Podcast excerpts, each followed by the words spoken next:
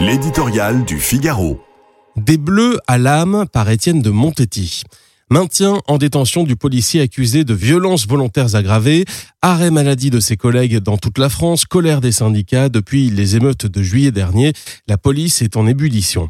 Dans l'histoire du jeune Eddie comme dans la mort de Naël, il revient à la justice de faire la lumière, de déterminer la responsabilité des hommes mis en cause et s'il le faut, de prendre les sanctions qui s'imposent.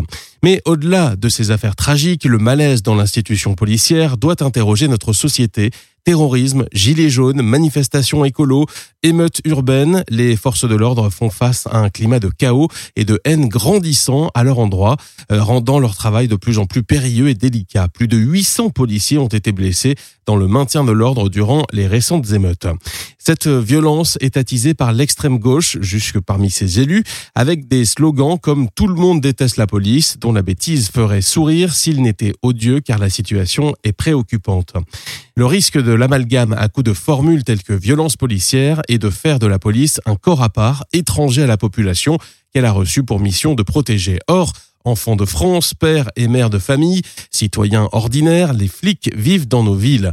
Comme tout un chacun, ils peuvent éprouver face au quotidien ou à l'actualité lassitude et fatigue après des semaines interminables, émotions et même peur sur les terrains dangereux où ils interviennent. Les policiers ont des bleus à l'âme. Alors bien sûr, ils ont droit au soutien de leur hiérarchie et de l'État, mais plus profondément aussi à la confiance de leurs compatriotes.